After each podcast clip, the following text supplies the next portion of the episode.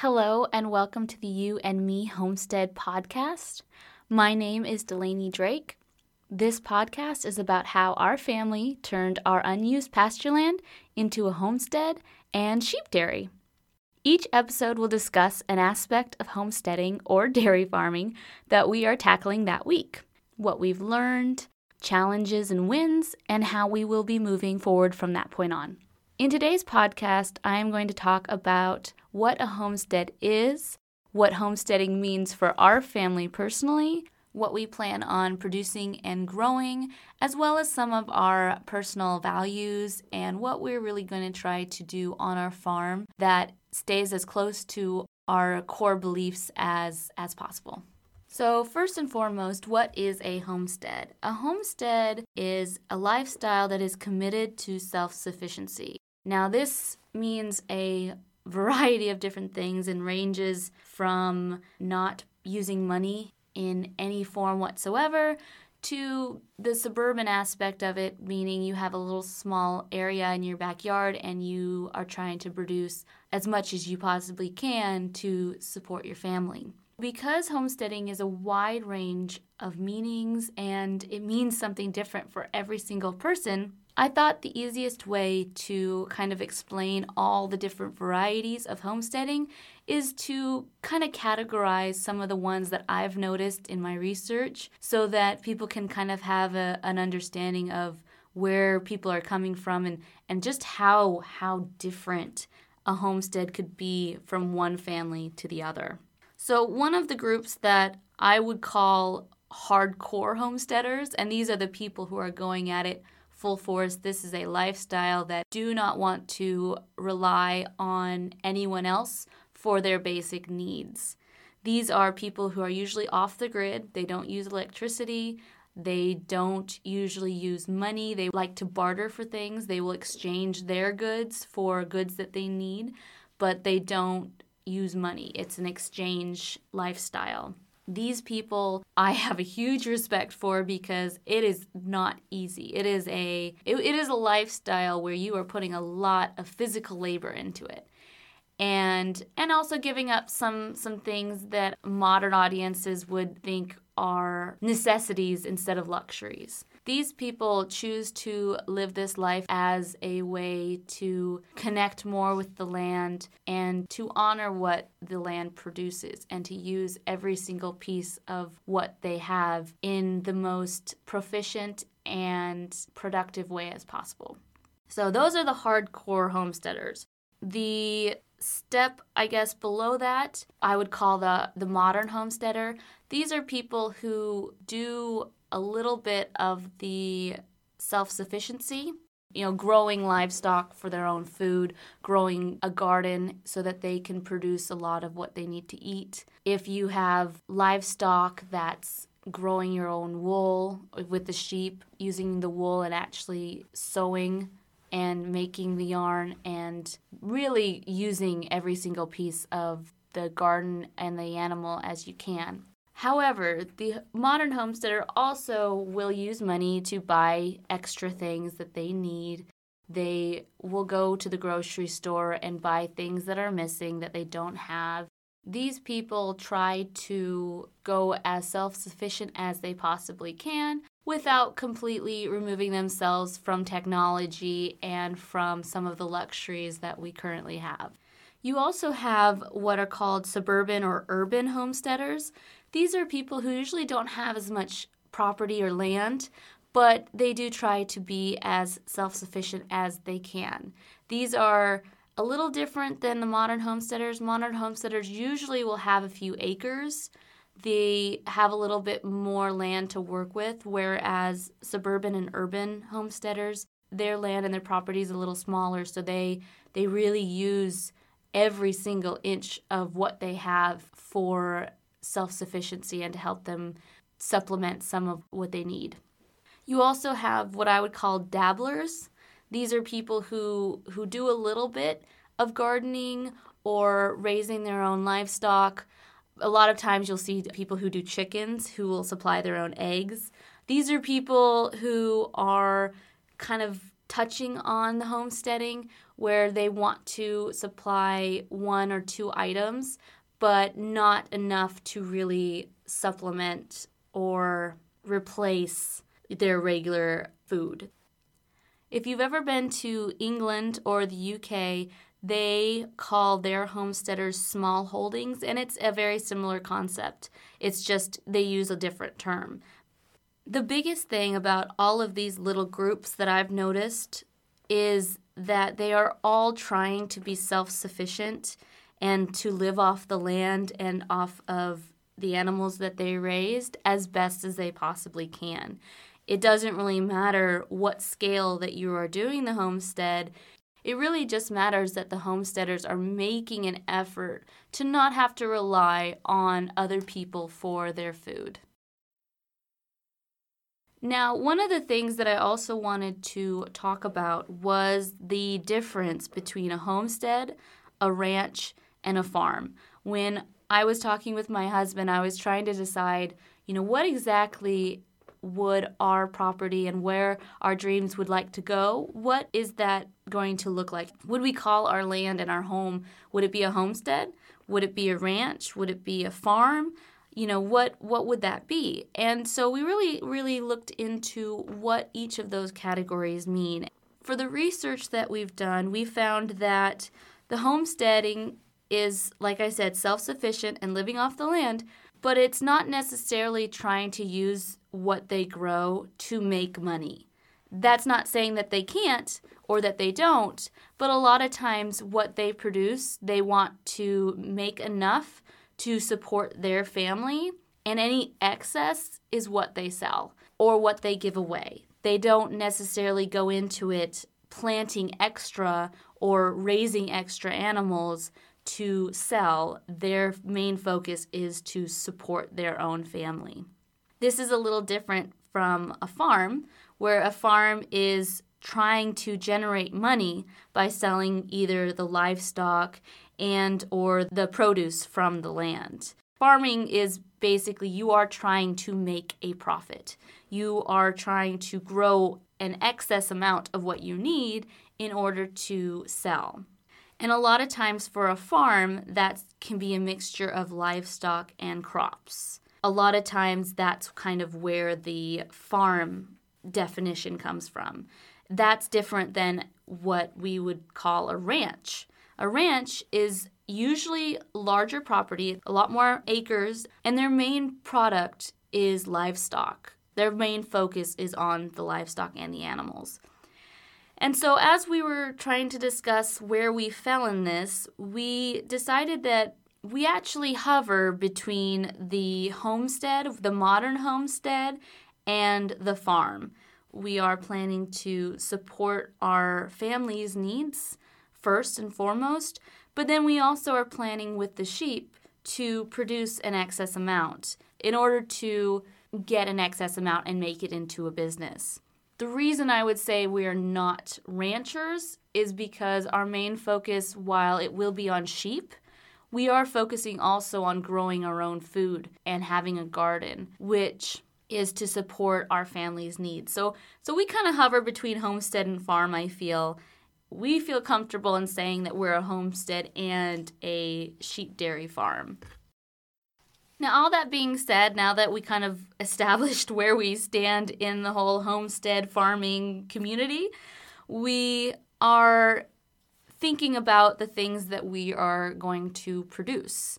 And there are some things we are absolutely going to produce. And then there's a few things that are either no or at least not yet. God is funny when you say, I'm never going to do this. He, I think, takes as that as a challenge and thinks it'd be funny if he threw life at you and you ended up doing the one thing you said you weren't going to do.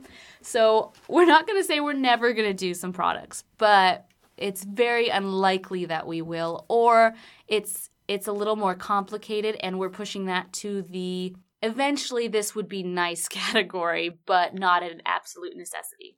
One of the things I will preface this with is that in the previous episode, I explained that I have some food sensitivities, which means there's a lot of food that I actually can't eat. And so, when the planting and the garden section of the We Will Not Be Planting, a lot of it has to do with the fact that I can't eat it. Now, that is also to say that my husband and I are very picky. And so, even though I can't eat some things, a lot of times my husband doesn't like them anyway. And so, there's no point in growing them. And so, take what we're producing and what we choose not to produce as a this is kind of a personal preference and for health reasons versus we just don't like these products. So let's talk about what we will be producing. So, what we would like to produce in the animal livestock section is we are planning to do sheep. We want to do sheep's milk we are not quite at the point where we would be doing sheep's milk soap or cheese. I've never done either, and so that kind of makes me nervous. I see us maybe doing that down the line, but for right now, we're going to focus on just the milk itself. I would love to be able to use the sheep's milk to make sheep's milk ice cream. That's kind of the ultimate goal for for the sheep but we will be also doing some wool because we will need to shear them. When it comes to dairy sheep, a lot of times their wool is not the best quality and it really depends on on what kind of breed you got and their genetics but for the most part a lot of times sheep that are bought for dairy purposes their wool is not great so we're not really planning to do sheep's wool yet it's not to say that we can't. I've seen people use their wool for the dryer balls. And so it's not a never, it's just that's not our main focus. And obviously, we still will need to be cutting them, but for right now, we don't have a, a plan to use the wool. We will be also doing sheep's meat. When it comes to sheep dairy, you will be producing a lot of lambs we are planning to use the animals that we won't be using for the dairy for meat. We will probably be producing more than we can eat as a whole family, so it'll either be given to friends or family or we will be selling off the excess. And like I said also in the intro episode, that my husband wants to do cow. We will mostly be doing cows for meat. We don't plan to do a dairy cow because I can't do the milk and it's just so readily available at the grocery store. There just doesn't seem to be a need. And we do currently have chickens. We will have chickens for eggs, and once they stop producing, we do plan to use them for food as well. And since we're already on the livestock talk, here are a few livestock that we're choosing not to do. We are not planning to do pigs, just from the research we've looked at we just aren't as interested in the pig. And there is actually a lot of the pig that I can't do. It really depends on how the meat is cured and how it's how it's made. So if we produced it ourselves, I, it could be that we can manage to to preserve it and make it the way that I need it to be made. But for right now, we're just planning not to do pigs because we have the focus on the sheep. In addition to not doing cow dairy for milk, we're also not planning to do goat. I can't do goat's milk, and my husband would prefer cow's milk, I think. He hasn't had a ton of sheep's milk, so it could be he prefers sheep's milk. We don't know. But if he had a choice between cow's milk and goat's milk, he would probably choose cow. Another product that we won't be producing is bees, bees and honey. My husband is deathly afraid of bees. Not allergic, just afraid. He's had a few really bad experiences with bees that has turned him off of just wanting bees at all. I would actually love to have bees. I think they're really cool and I think it's it's one of those skills that seems really complicated, and I would love to take that on as a challenge eventually. So maybe I can wear him down and we can do bees, but for right now, we're not doing bees. The other thing that that kind of makes me hesitate towards getting beehives is the fact that I've heard one bad thing, like someone sprays something in the area, could totally wipe out your bee population. And a lot of times they die off anyway. And so there's just so many little things that could immediately wipe out your bees that it makes me also kind of nervous financially to be able to produce that and make sure that you can use them as long as possible. So it's not a no, but it's it's definitely a not right now. So when it comes to our garden, there is quite a lot that I want to do that I can't probably do right away. I will probably have to pick a few things and kind of build up from there. I haven't really solidified which of those things I want to do yet, but here are the we will probably be producing eventually and probably within the next two or three years. I would love to do corn. Corn is one that my husband doesn't seem super interested in, but I, I love corn and I think it would be really fun to at least have a few stalks, even if it's not a, a grand a grand patch. We do plan to do spinach and bell peppers, sweet potato, onions, garlic. I would love to do strawberries and watermelon. We do want to do pumpkins. I would love to be able to grow pumpkins for fall next year so that we have we can carve our own pumpkins. I did save a few seeds from this year from the Jarrahdale pumpkins. You can see that on my Instagram. I, I saved a few of those seeds, a lot of them. And so I would love to see if I can actually save some seeds and be able to replant them. That's kind of a challenge that I'm taking on. I've saved them and now I want to see if I can grow them. The Jarrahdales aren't really the carving pumpkins. Not that you can't carve them, they're just not what you normally carve with. But I think, you know, if we got a decent sized one and was able to grow one that's pretty big, I think we could we could carve it and I think that would be really fun. We want a cherry tree, some peach, and pears. Those are some of the trees that I think both our our daughter and my husband would really like. I don't love cherries, peaches or pears. I love the flavor. I don't love the actual fruit. So those would be mostly for them. But I I think I could probably grow to like it if I if I harvested them myself. What I would love to do tree wise, fruit tree wise, is an apple tree. I was dead set on having an apple tree. But then we talked to some of the gardeners in our area, and I guess there's actually this fungus that attaches to apple trees that's pretty nasty. And so you would have to spray the tree at a certain point of its growth so that the fungus doesn't attach to the tree. And financially we just don't know if we can do that right now. And it, and it seems like it's it's something that only happens in middle tennessee. It's sort of unfortunate that the location that we're at is kind of the thing that's going to kind of prevent maybe having apple trees. But on the plus side my family who's currently in california is moving to kentucky and on their property they have some apple trees. So there's there's a part of me that even if we can't grow it on our land ourselves, I still love the idea of being able to visit my family and to be able to harvest some apples from from their property.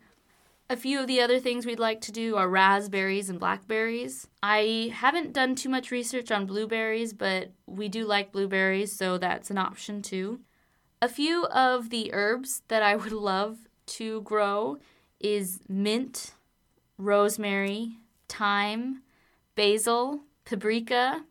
I'd love to do lavender and also fenugreek. Uh, a lot of people don't know what that is, but after I'd given birth, I was having a hard time producing enough milk for the baby. And so one of the things that they had me take are little capsules of fenugreek as along with a bunch of other herbs. And I would love to be able to produce something to help with milk production for the future babies so that we wouldn't have to spend so much on teas and capsules and pills that are basically giving the same thing. That is something I need to do a little bit more research on, but it's something that I think would be a lot of fun. And from the research that I have done on fenugreek, it seems like it's a very small growth period. So it's I think like 4 to 6 weeks, like it's really short. And so it's very possible. It just I'll have to see how you can actually harvest it and use it for medicinal purposes. Another thing that I would love to do, although it seems very intense and it I think would require a greenhouse, which we don't have yet, is vanilla beans. I am a vanilla girl. Anything that smells like vanilla is my jam. Candles, body soaps. I mean, I will just open a bottle of vanilla bean and just smell it I'll actually sometimes take vanilla extract and, and put it behind my ears or on my wrist just so that I can have the smell throughout the day. Um, that might be too much information for you guys, but I just, I love it so much. It reminds me of cookies and calm, and uh, it's just my favorite thing of all time. And so vanilla beans I would love to do. From what I've researched so far is it takes about 2 to 6 years, I think. It's a crazy long growth period for for them to be viable. And you know, like I said, it would need a greenhouse, which we don't have.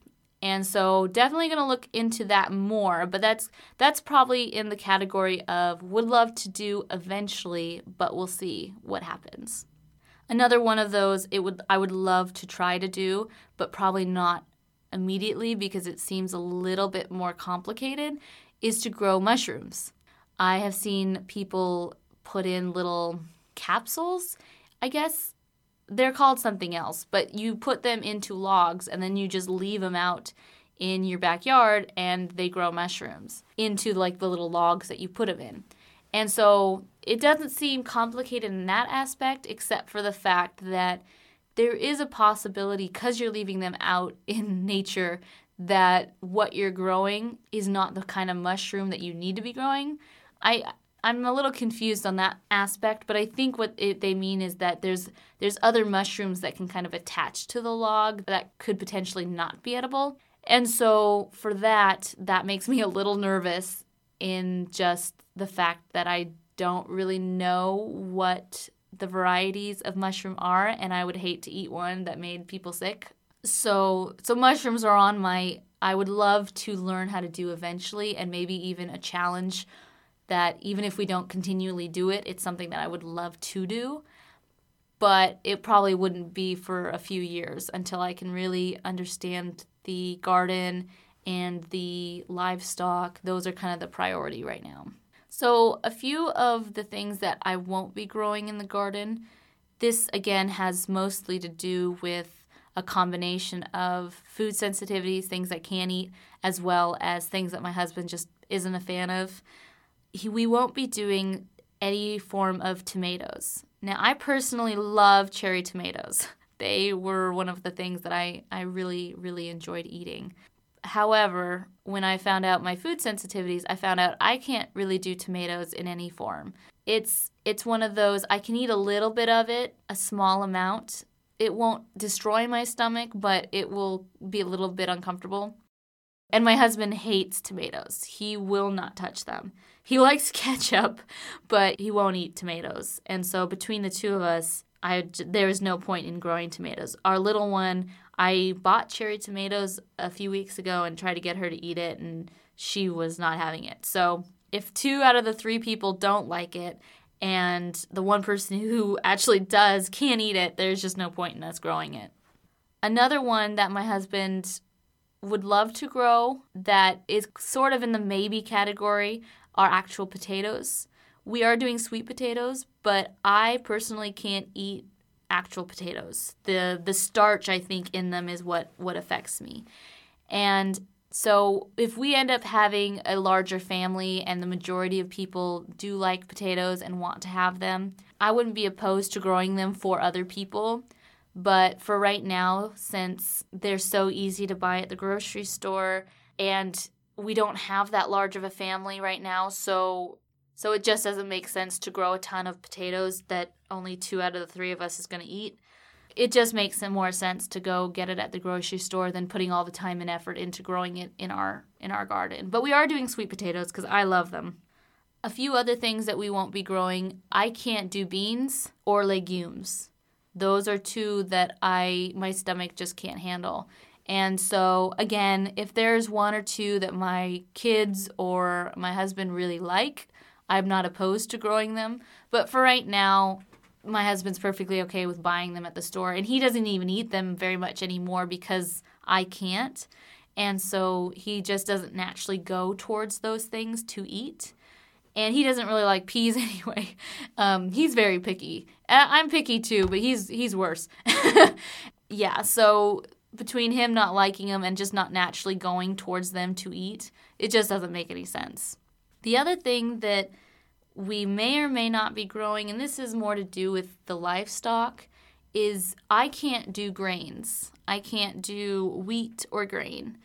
The only grain that I can do are corn, and I might be able to do buckwheat.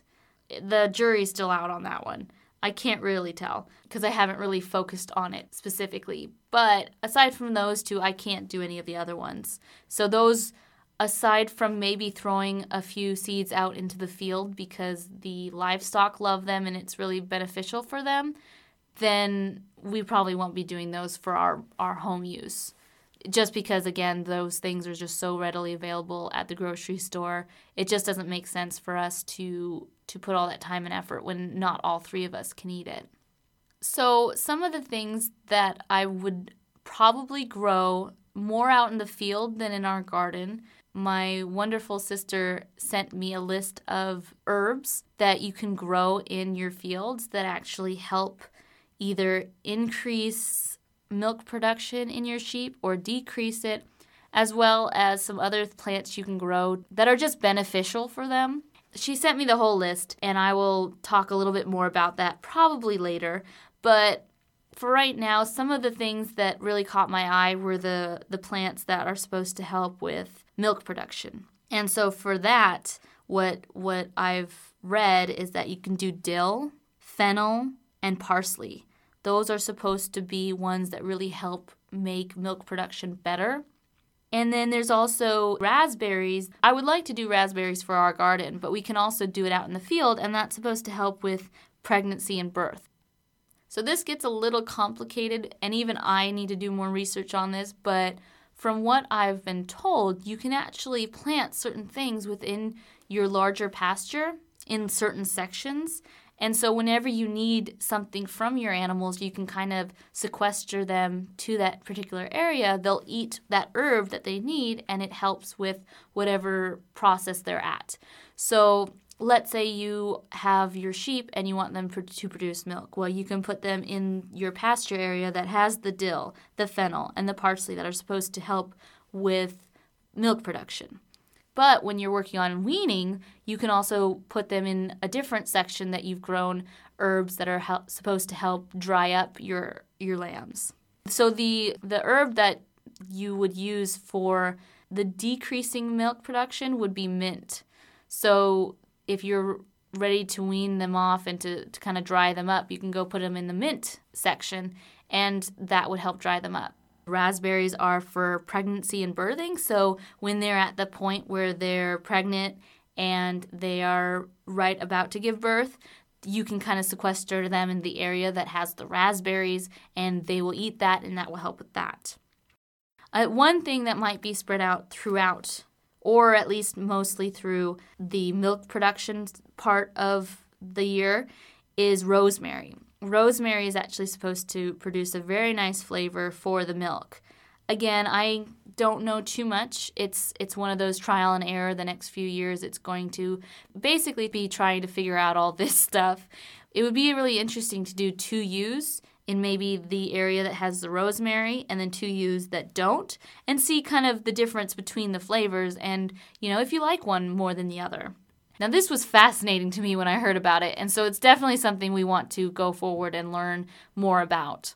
So, I think I got most of the products that we are going to be producing, as well as some of the ones that we're not. If there's any that I forgot or that I missed, I will definitely let you guys know. I can put it either on Instagram or again, we are launching our Patreon account in January. Again, it's Ewe and Me Homestead. So you guys can follow us and we will be talking a little bit more about the specific details and you can visually see us as our journey goes. A few of the things that I also wanted to talk about in this episode were some of the core values that our farm is going to be focusing on. One of the things that we are very set on is no debt. I haven't mentioned this before, but my husband works for Dave Ramsey for Ramsey Solutions.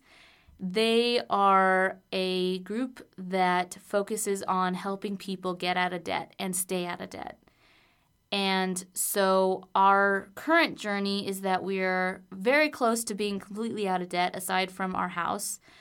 And we want to keep it that way. Not only because he works there, but because we truly believe that the values at the Ramsey Company is right and it'll help our farm in the long run if we take things slow and choose not to go into debt. There will probably be a a future episode that details a little bit more about the Ramsey process. But their their belief is to be really smart about your money now, to live like no one else today, so that in the future you can live and give like no one else. And so their core value is to be smart about your money so that you can eventually have enough to be able to give it away and to give back to your community and to your brothers and sisters in Christ. So, we definitely want to be smart about our farm and our finances so that in the future, when we are successful, we can give back all the blessings that God has given us to others. So, on top of the, the no debt and being smart about our money, one of our core values is that we are a produce centric farm, which I don't know if that's a real term, that's a term I came up with, but it's basically if you are on our land and our property, sheep wise or livestock wise, if you are no longer producing, then you got to go.